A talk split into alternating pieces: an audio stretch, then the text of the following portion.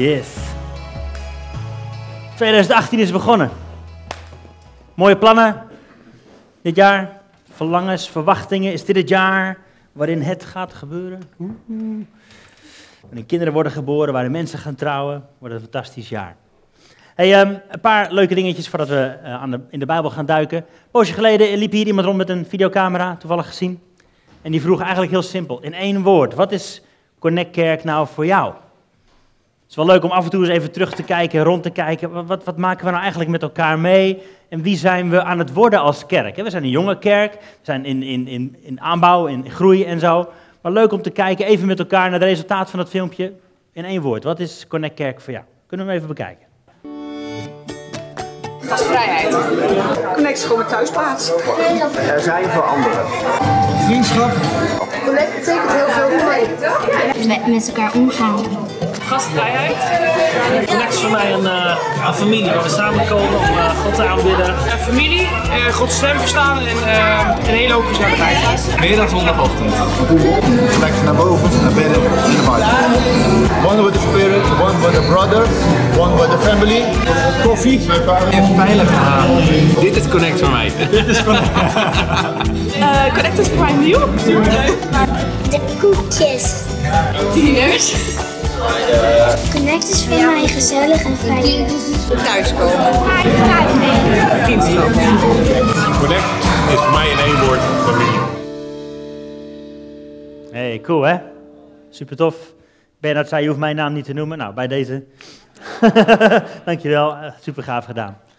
Mooi om, uh, om samen te zien hoe, hoe we aan het ontwikkelen zijn, hoe we aan het groeien zijn, ook als gezin, als familie. Hoe gastvrijheid belangrijk is, super tof. En met elkaar gaan we leren wat het betekent om achter Jezus aan te gaan. Uh, een paar andere dingetjes nog. We hebben uh, posts geleden, een paar weken geleden, de sleutel gekregen voor een nieuw gebouwtje. We hebben wel verteld hier, een, een, klein lokaaltje waar we door de week gewoon aan de gang kunnen. Waar we elkaar kunnen ontmoeten, waar we een huiskamer van kunnen maken voor elkaar, maar ook voor de buurt, voor mensen om ons heen. Waar we kunnen bidden, waar we kunnen vergaderen, waar we samen kunnen zijn. Nou, we hebben dat uh, genoemd Connect Home. Dus dat wordt een beetje ons, ons thuisje. Dit huren we op zondag, zijn we blij mee. Uh, dat gaat daar niet passen, helaas. Uh, wie weet komt er over een poosje nog een nieuwe plek waar we naartoe kunnen gaan, waar we wat verder kunnen uitdijen, verder kunnen groeien. Maar voor nu is dit een superleuke stap. Dus binnenkort uh, nog meer. Als je ideeën hebt of tijd hebt, of nog wat stoelen en banken, dan houden we ons aanbevolen. Het zou leuk zijn om hier echt een thuisplekje van te kunnen maken. Yes, super blij mee. Heel tof. Dus binnenkort zie je in de nieuwsbrief wel weer een aantekeningetje staan met uh, help. En dan zou het leuk zijn als je daar gehoor aan geeft om, om ook je uurtjes erin te stoppen. Dat zou heel leuk zijn. Maar voor nu gaan we beginnen met uh, 2018. Afgelopen jaar hebben we gewerkt met een jaarthema, een, een bijbeltekst, waar we eigenlijk het hele jaar mee bezig geweest zijn. 1 Petrus 2 over u bent een koninklijk priesterschap. En was, ik vond het een hele toffe manier om, om te werken eigenlijk. Dat je echt één tekst pakt en zegt, God, wat wilt u eigenlijk mee? Wie, wat zegt dit over wie u bent, over wie wij zijn en over wat we mogen doen hier op aarde? Dus we hebben al die stukjes gepakt. We hebben gekeken naar, naar priesterschap. Wat betekent dat? Naar koninklijk leven. Wat betekent dat? Enzovoort, enzovoort. Nou, was heel tof, heel rijk, heel mooi. En komend jaar gaan we dat doen aan de hand van deze tekst die op deze nieuwe banner staat. Ik zet even jouw dingetje aan de kant, Robert. Hij verschijnt ook op de beamer. Misschien kunnen we hem eventjes laten zien. Gaan we samen lezen.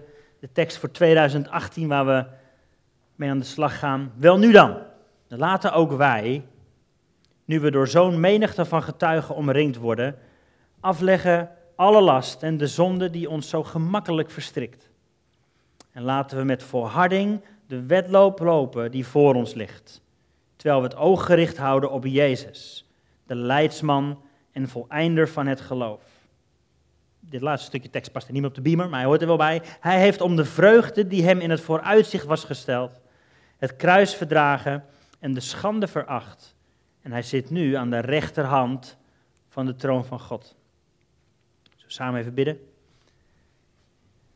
Heer Jezus, dank u wel voor de waarheid die we uit mochten zingen net. Dat u regeert, dat u koning bent, dat u God bent. Dank u wel voor deze waarheid die we net mogen lezen en waar we aan de slag mee mogen gaan. Dat we mogen snappen wat het is om, om de wedloop te lopen. Dat we mogen gaan snappen wat het is om dingen achter ons te laten. Om, om onze blik op Jezus gericht te houden. We willen dat leren, want we willen meer van u houden en meer op u lijken.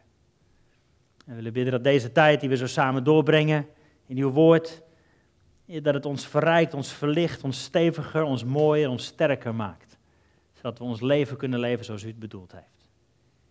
Dank u wel voor wie u bent en dat u hier aanwezig bent op een bijzondere manier. Amen. Amen. Yes, dat wordt dus ons jaarthema. Ik zei al, vorig jaar hebben we gekeken naar 1 Petrus 2 en dat sloten we af met die u geroepen heeft van duisternis naar licht. Super tof om hier tien mensen te horen die een getuigenis gegeven hebben daarover. Wat is er in mijn leven veranderd van duisternis naar licht? En hoe kan hij dat ook nu in jouw leven gaan doen? Dat woordje getuigenis heeft het helemaal inzicht, hè? Dat, het, dat God het opnieuw kan doen. Hij heeft wonderen gedaan in het verleden. Hij kan dat vandaag opnieuw doen voor jou en mij. En daar zien we naar uit. En het laatste spreek van afgelopen jaar, 31 december, zijn we geëindigd met dankbaarheid. Dankbaarheid. Laten we een kerk zijn, laten wij allemaal een leven leiden van dankbaarheid. Het is geen optie, zei ik al, het is een opdracht. Omdat God wil dat je gezond, sterk en heel wordt. Leef een leven van dankbaarheid. Laten we uitbundig leven met elkaar. En als we terugkijken naar 2017, zijn er een heleboel mooie dingen waar we dankbaar voor kunnen zijn. Kijken met dankbaarheid terug op hoe we ontwikkeld zijn, hoe we gegroeid zijn, de stappen die we hebben kunnen maken met elkaar in ons eigen leven ook.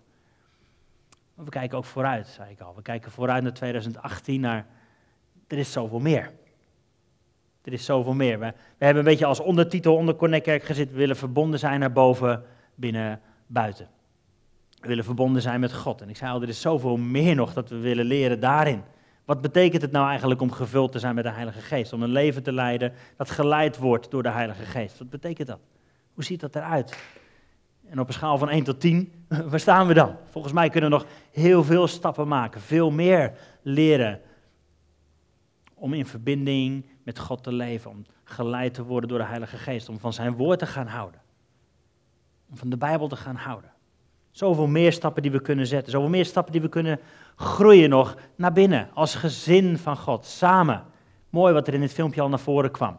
Connect is voor mij familie, gezin, gastvrij, samen optrekken. En dat is hoe het is, toch? Dat is wat het betekent om, om discipel van Jezus te zijn.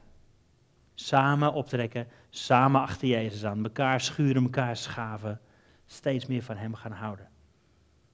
We kunnen nog zoveel meer groeien naar buiten. Er zijn al best wel wat kerken in Ede, dat is hartstikke mooi en goed, belangrijk. Maar er zijn nog zoveel mensen die God niet kennen, of die een heel krom verkeerd beeld van God hebben, waardoor je denkt, als jij denkt dat dat God is, dan snap ik wel dat je niet in, niet in hem wil geloven. Jouw en mijn taak als koninklijke priesters, zoals we vorig jaar hebben gekeken, is, is om hem beter te weerspiegelen.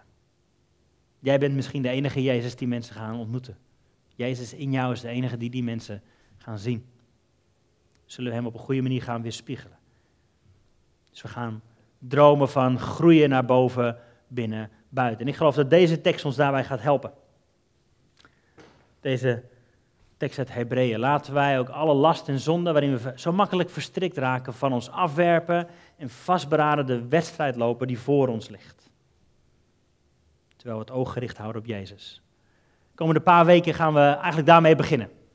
Voor, de, voor de mensen die hier al wat langer meelopen, eh, heb je het al eens eerder meegemaakt, ons thema Jezus is, puntje, puntje, puntje. Hoe zou jij die zin afmaken? Jezus is koning, Heer, onbekend, lastig, goed, vriendelijk. Hoe, wat, wat zou jij zeggen bij Jezus is? We willen in alles ons oog gericht houden op wie Hij is. Dus daar gaan we de komende paar weken mee aan de gang. Daar hebben we heel veel zin in. Maar in deze tekst hier zo wordt ook gesproken over geloofshelden. In Hebreeën 11. Hier staat, wel nu laten wij ook nu door zo'n menigte van getuigen omringd worden. Welke getuigen gaat het dan eigenlijk over? Nou, we zitten hier in Hebreeën 12. Deze getuigen gaat over Hebreeën 11. En het is een heel lang hoofdstuk vol met allemaal geloofshelden. Met mensen die een leven van geloof hebben geleid. Niet allemaal foutloze mensen. Het gaat hier bijvoorbeeld over Abraham. Vader van het geloof. Maar ook iemand die twijfelde. Die zijn eigen vrouw bijna weggaf omdat hij bang was. We gaan kijken misschien naar David koning van Israël, maar ook degene die overspel pleegde en moordde. Hoe werkt dat? Door deze mensen worden wij omringd, door deze menigte van getuigen. Dus we gaan eerst de komende paar weken kijken naar Jezus is. We willen onze blik vestigen op Hem. Daarna gaan we kijken naar geloofshelden. Als, als dit geloofshelden zijn, wat betekent het dan voor jou en mij? Hoe kunnen wij dan ook geloofsheld zijn? Kleine side note is, als we Hebreeën lezen, dan lezen we uit de Bijbel en dan is het makkelijk om jezelf af te vragen, is dat nog wel relevant dan voor ons? Dat is toch een brief die geschreven is aan die mensen toen en toen. Wat, wat heb ik ermee te maken dan? Maar als je de brief aan de Hebreeën bekijkt, dan, dan lees je door de regels heen. De schrijver deze brief heeft geschreven aan mensen midden in een moeilijke tijd. Aan een gemeente, waarschijnlijk in Rome of in ieder geval in die omgeving. Ten tijde van een keizer Nero, die mensen vervolgde. En niet zomaar mensen, christenen, heel specifiek christenen. Als je christen was, had je het slecht. Dan werd je vervolgd, werd je waarschijnlijk vermoord. En nu bestond die gemeente uit half Joden en half niet-Joden of heidenen, mensen die geen Joodse afkomst hadden. En nou was het makkelijk voor die Joden om te zeggen, weet je wat, we gaan weer terug naar het Jodendom, want dat is wel gewoon een geaccepteerde godsdienst. Als ik geen christen meer ben, maar wel Jood, gaat toch ongeveer om dezelfde God, dan heb ik geen last van vervolging, ben ik veilig, is mijn gezin veilig, mijn kinderen, mijn opleiding, mijn huis, alles blijft gewoon dan intact. Dan kost het me niet te veel. Dat stukje is misschien wel herkenbaar voor ons. Want als de, als de druk erop komt, als er moeilijke dingen gaan gebeuren en het soms makkelijker lijkt om te zeggen, nou weet je wat, ik zet mijn christen zijn nu even uit, even aan de kant, even parkeren, nu leef ik even mijn eigen oude leventje weer, dan gaat het net even wat makkelijker, dan kost het me niet zoveel. Eh, daar komt het bij ons ook vaak op aan, toch? Dat het heel makkelijk kan zijn om weer terug te glijden naar je oude vertrouwde ik. Dit, is hoe ik het altijd al deed, zonder Jezus, en dat ging eigenlijk ook best goed. En de hele brief van de Hebreeën is eigenlijk één gepassioneerde oproep die zegt: Nee, doe het niet, want Jezus is beter. Jezus is beter dan Mozes, beter dan de wet, beter dan je oude leven. Doe het niet. Hou je blik gericht op Jezus. Dwars door al die stormen heen die absoluut gaan komen. Misschien worden we hier niet vermoord en aan kruisen genageld, zoals toen. Maar moeilijke tijden gaan komen. De hele brief de Hebreeën is één gepassioneerde oproep die zegt: hou je blik gericht op Jezus, want Hij is beter. Je oude leven, snap ik, er waren aantrekkelijke dingen bij, wat makkelijker misschien, kost je niet zoveel. Maar nee, want Jezus is beter. Jezus is beter. Dus het hele, de hele eh, strekking van die brief gaat daarover. Ga niet terugglijden. Kijk niet achterom en denk, ah, die vleespotten in Egypte, weet je nog? Het volk van Israël, wat halverwege de woestijnreis dacht, ah, misschien was die slavernij daar toch niet zo slecht. Daar hadden we tenminste te eten. Niks menselijks is ons vreemd. Toen niet, nu ook niet. Het is makkelijk om terug te kijken, nou, christen zijn is leuk, maar af en toe mijn eigen dingen doen is ook niet zo verkeerd. Nee, Jezus is beter. Hou je blik gericht op Hem. Laat die dingen achter je waarin je verstrikt raakt. En die zijn voor jou misschien anders dan voor mij. We kennen ze allemaal. Dingen waar we zo makkelijk weer in verstrikt raken. Onze oude gewoontes, onze oude maniertjes. Stop ermee, want Jezus is beter. Zoals deze, dit de tekst is voor het jaar, waarin we eerst gaan kijken naar Jezus en daarna naar geloofshelden, daarna pakken we wat andere dingen. Als dit de tekst van het jaar is, dan is voor mij het woord van het jaar passie. Passie. Ik sloot vorig jaar af met dankbaarheid, laat dit jaar een jaar zijn van passie. En af en toe moeten we dat diep ergens van binnen gaan, gaan zoeken. Want heel makkelijk worden we passief. Herken je dat? Het leven gaat wel door. Gaan we naar de kerk, we doen ons dingetje wel. Gaan naar de... En je leeft zo, je kabbelt zo voort zonder passie.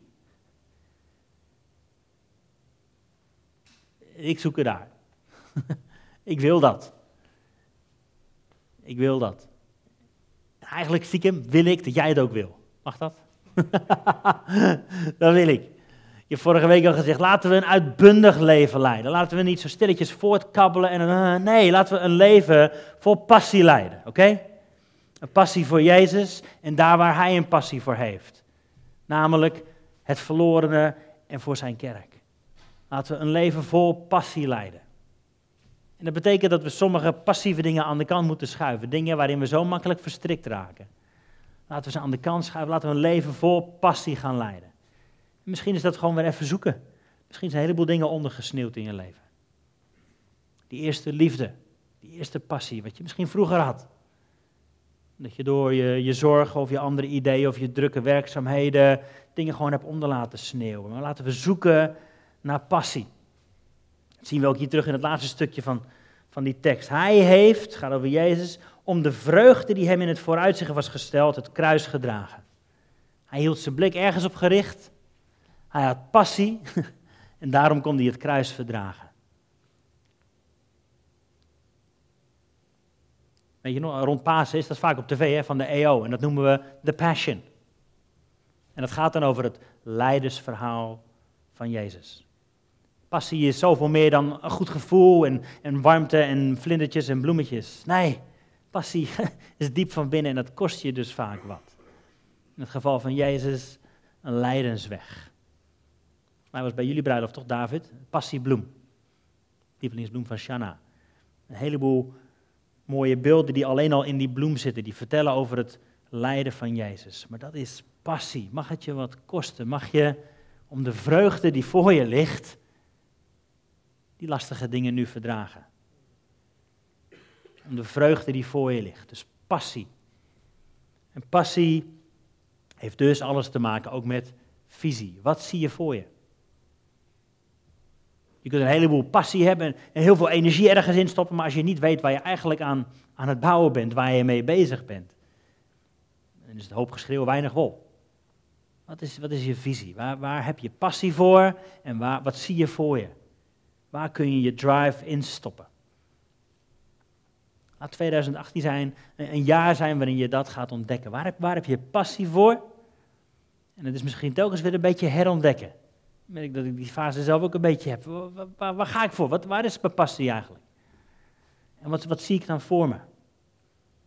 En het hoeft geen goedkoop antwoord te zijn, dat hoef je niet morgen al te hebben. Afgelopen tijd hebben we als Connect Kerk met een paar mensen er ook over nagedacht. Wat, wat is onze visie dan? We hebben dit filmpje net gezien. Dit is hoe we Connect nu beschrijven. Gezellig, familie, warm, discipelschap, achter God aan.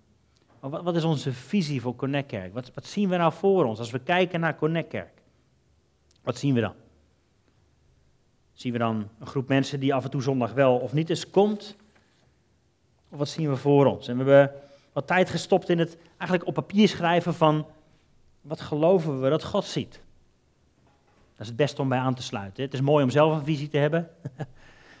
wat geloven we dat God aan het zien is? Als hij naar Connect Kerk kijkt, wat ziet hij dan? Nou,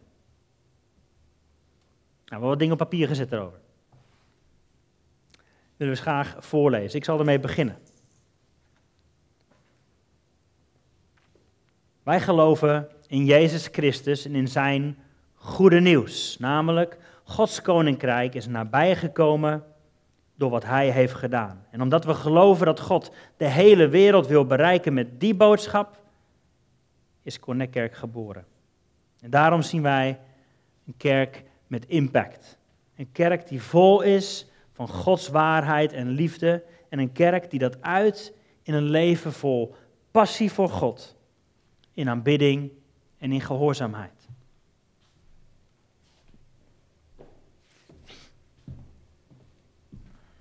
Wij zien een kerk waarin Jezus centraal staat. Een kerk die vol is en geleid wordt door de Heilige Geest. Hmm.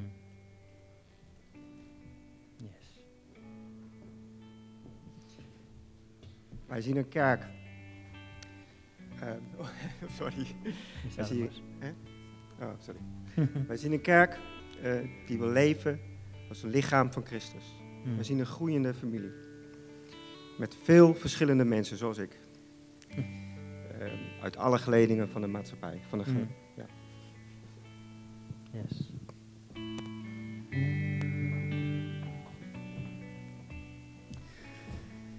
Uh, we zien een gezin uh, die elkaar toerust uh, om Jezus zichtbaar te maken door elkaar heen op een unieke manier. Hmm. Door, ons, door ons allemaal op een unieke manier. Yes.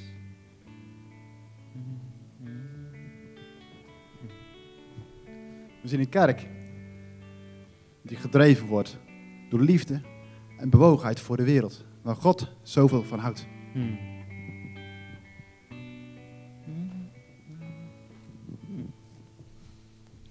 Wij zien een kerk die impact heeft in de samenleving en daarmee een verschil wil maken door op creatieve manieren Gods liefde te laten zien.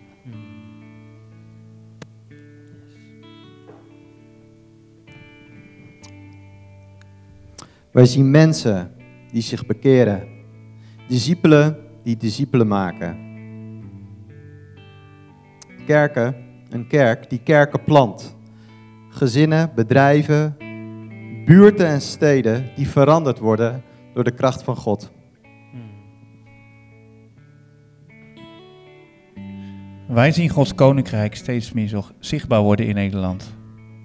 Door mensen die Jezus willen volgen boven alles.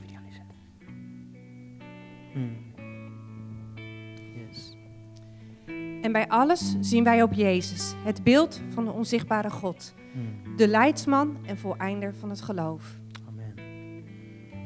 Amen. Dank jullie wel. Dit is de, de visie die we zo samen hebben opgeschreven, bedacht, opgelezen. De visie die we zien voor Connect Kerk. En als je dit ziet, dan gaat er dan een passie in je opborrelen. Misschien wil je zo'n statement ook voor jezelf schrijven. Maar voor nu zou ik graag samen kort willen bidden voor wat we hier opgelezen hebben. Heer Jezus, we geloven dat dit is wat u ziet. Als u naar Connect Kerk kijkt, dat u een kerk, die, een kerk ziet die, die impact heeft, die leeft, die bruist, die passie heeft, die, die groeit, die ontwikkelt, waarin discipelen gemaakt worden, waar armen open zijn om mensen te ontvangen, te genezen, te herstellen, toe te rusten, zodat uw koninkrijk in Ede en in Nederland gaat groeien. Heer, we geloven dat dit uw visie is en dat we dit samen mogen ontdekken en uitwerken. Heer, maar vul ons met uw Heilige Geest om dit te kunnen gaan doen. Vul ons met een passie, met liefde en bewogenheid. Voor elkaar, voor u en voor de wereld om ons heen. Amen. Amen. Dank jullie wel. Fantastisch. Mooi. Yes.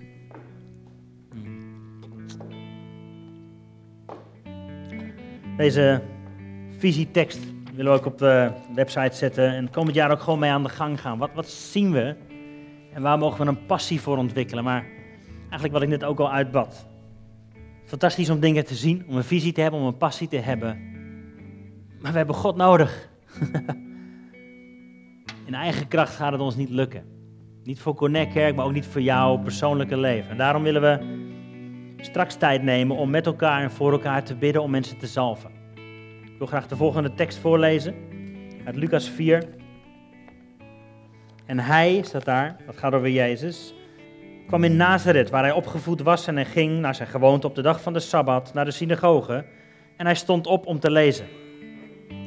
En aan hem werd het boek van de profeet Jezaja gegeven. En toen hij dat boek open gedaan had, vond hij de plaats waar dit geschreven stond. Geest van de Heer is op mij, omdat Hij mij gezalfd heeft. Hij heeft mij gezonden om aan armen het evangelie te verkondigen, om te genezen die gebroken van hart zijn, om gevangenen vrijlating te prediken en aan blinden het gezichtsvermogen, om verslagenen weg te zenden in vrijheid, om het jaar van het welbehagen van de Heer te preken. Toen hij het boek dicht gedaan had en aan de dienaar teruggegeven had, ging hij zitten. En de ogen van allen in de synagoge waren op hem. En hij zei: Heden is deze schrift in uw oren in vervulling gegaan. Dit is Jezus Christus, de gezalfde. De Heilige Geest is op hem. Hij is gezalfd, uitgezonden om aan armen het evangelie te verkondigen. Om te genezen die gebroken zijn enzovoort. Vrijlating voor wie gebonden is. En in Jezus geldt hetzelfde voor jou en mij. Jij en ik zijn gezalfd om dit te doen. Om zelf navolger van Jezus te zijn, om het goede nieuws te omarmen, in te drinken en uit te delen. Heerlijk om, om het jaar zo te kunnen beginnen, straks om, om elkaar te zalven. Als teken van de aanwezigheid van de Heilige Geest op jouw leven. Je hoeft dit leven niet alleen in te gaan. Je hoeft niet alleen op zoek te gaan naar passie. Je hoeft niet alleen een visie te ontwikkelen. Niet alleen te zien waar je voor geroepen bent. Maar je mag het doen geleid door de Heilige Geest. God niet ver weg, hoog boven in de hemel. Maar God met ons, Emmanuel. En God in ons. Zullen we gaan staan? Wil ik daar voor bidden? Terwijl de muziek verder speelt, gaan we tijd nemen waarin ik je uitnodig om naar voren te komen. Gaan hier wat mensen voorstaan met olie. En dan ben je van harte uitgenodigd. Het is niet eng. ik weet niet of je het alles meegemaakt hebt. Het is niet per se eng. Het is een klein beetje olie wat we graag op je willen smeren. Als teken van de Heilige Geest is met je, bekrachtigt je. En het is niet zomaar een leuk ritueeltje. We geloven dat er kracht aan verbonden is. Heer Jezus, dank u wel dat u de doper bent met de Heilige Geest en dat u vrijelijk geeft aan wie nodig hebben en wie daarom vragen. Heer, op dit moment staan we hier voor u, we gaan een nieuw jaar in. Ik wil bidden dat, dat er een passie opborrelt in ons, een passie voor u, voor de wereld om ons heen die u wilt bereiken. Een passie om dat leven samen te doen als discipelen. Ja, maar we hebben uw toerusting nodig. We hebben het nodig dat u ons opnieuw en opnieuw en opnieuw vult en toerust met uw Heilige Geest. Net zoals Mozes die daar toen op de berg stond en zei, Heere God, zonder u wil ik niet verder gaan. En eigenlijk willen we dat nu ook zeggen, Heer. Als u ons niet, niet opnieuw vult met uw Heilige Geest, als u ons niet opnieuw bekrachtigt en leidt door uw Geest, waar moeten we naartoe gaan? Alleen willen we het niet, alleen kunnen we het niet. Ja, maar in u zijn we meer dan overwinnaars. In u zijn wij ook mededelers van het goede nieuws. Heilige Geest, wilt u ons leiden, wilt u ons vullen, wilt u ons salven vandaag.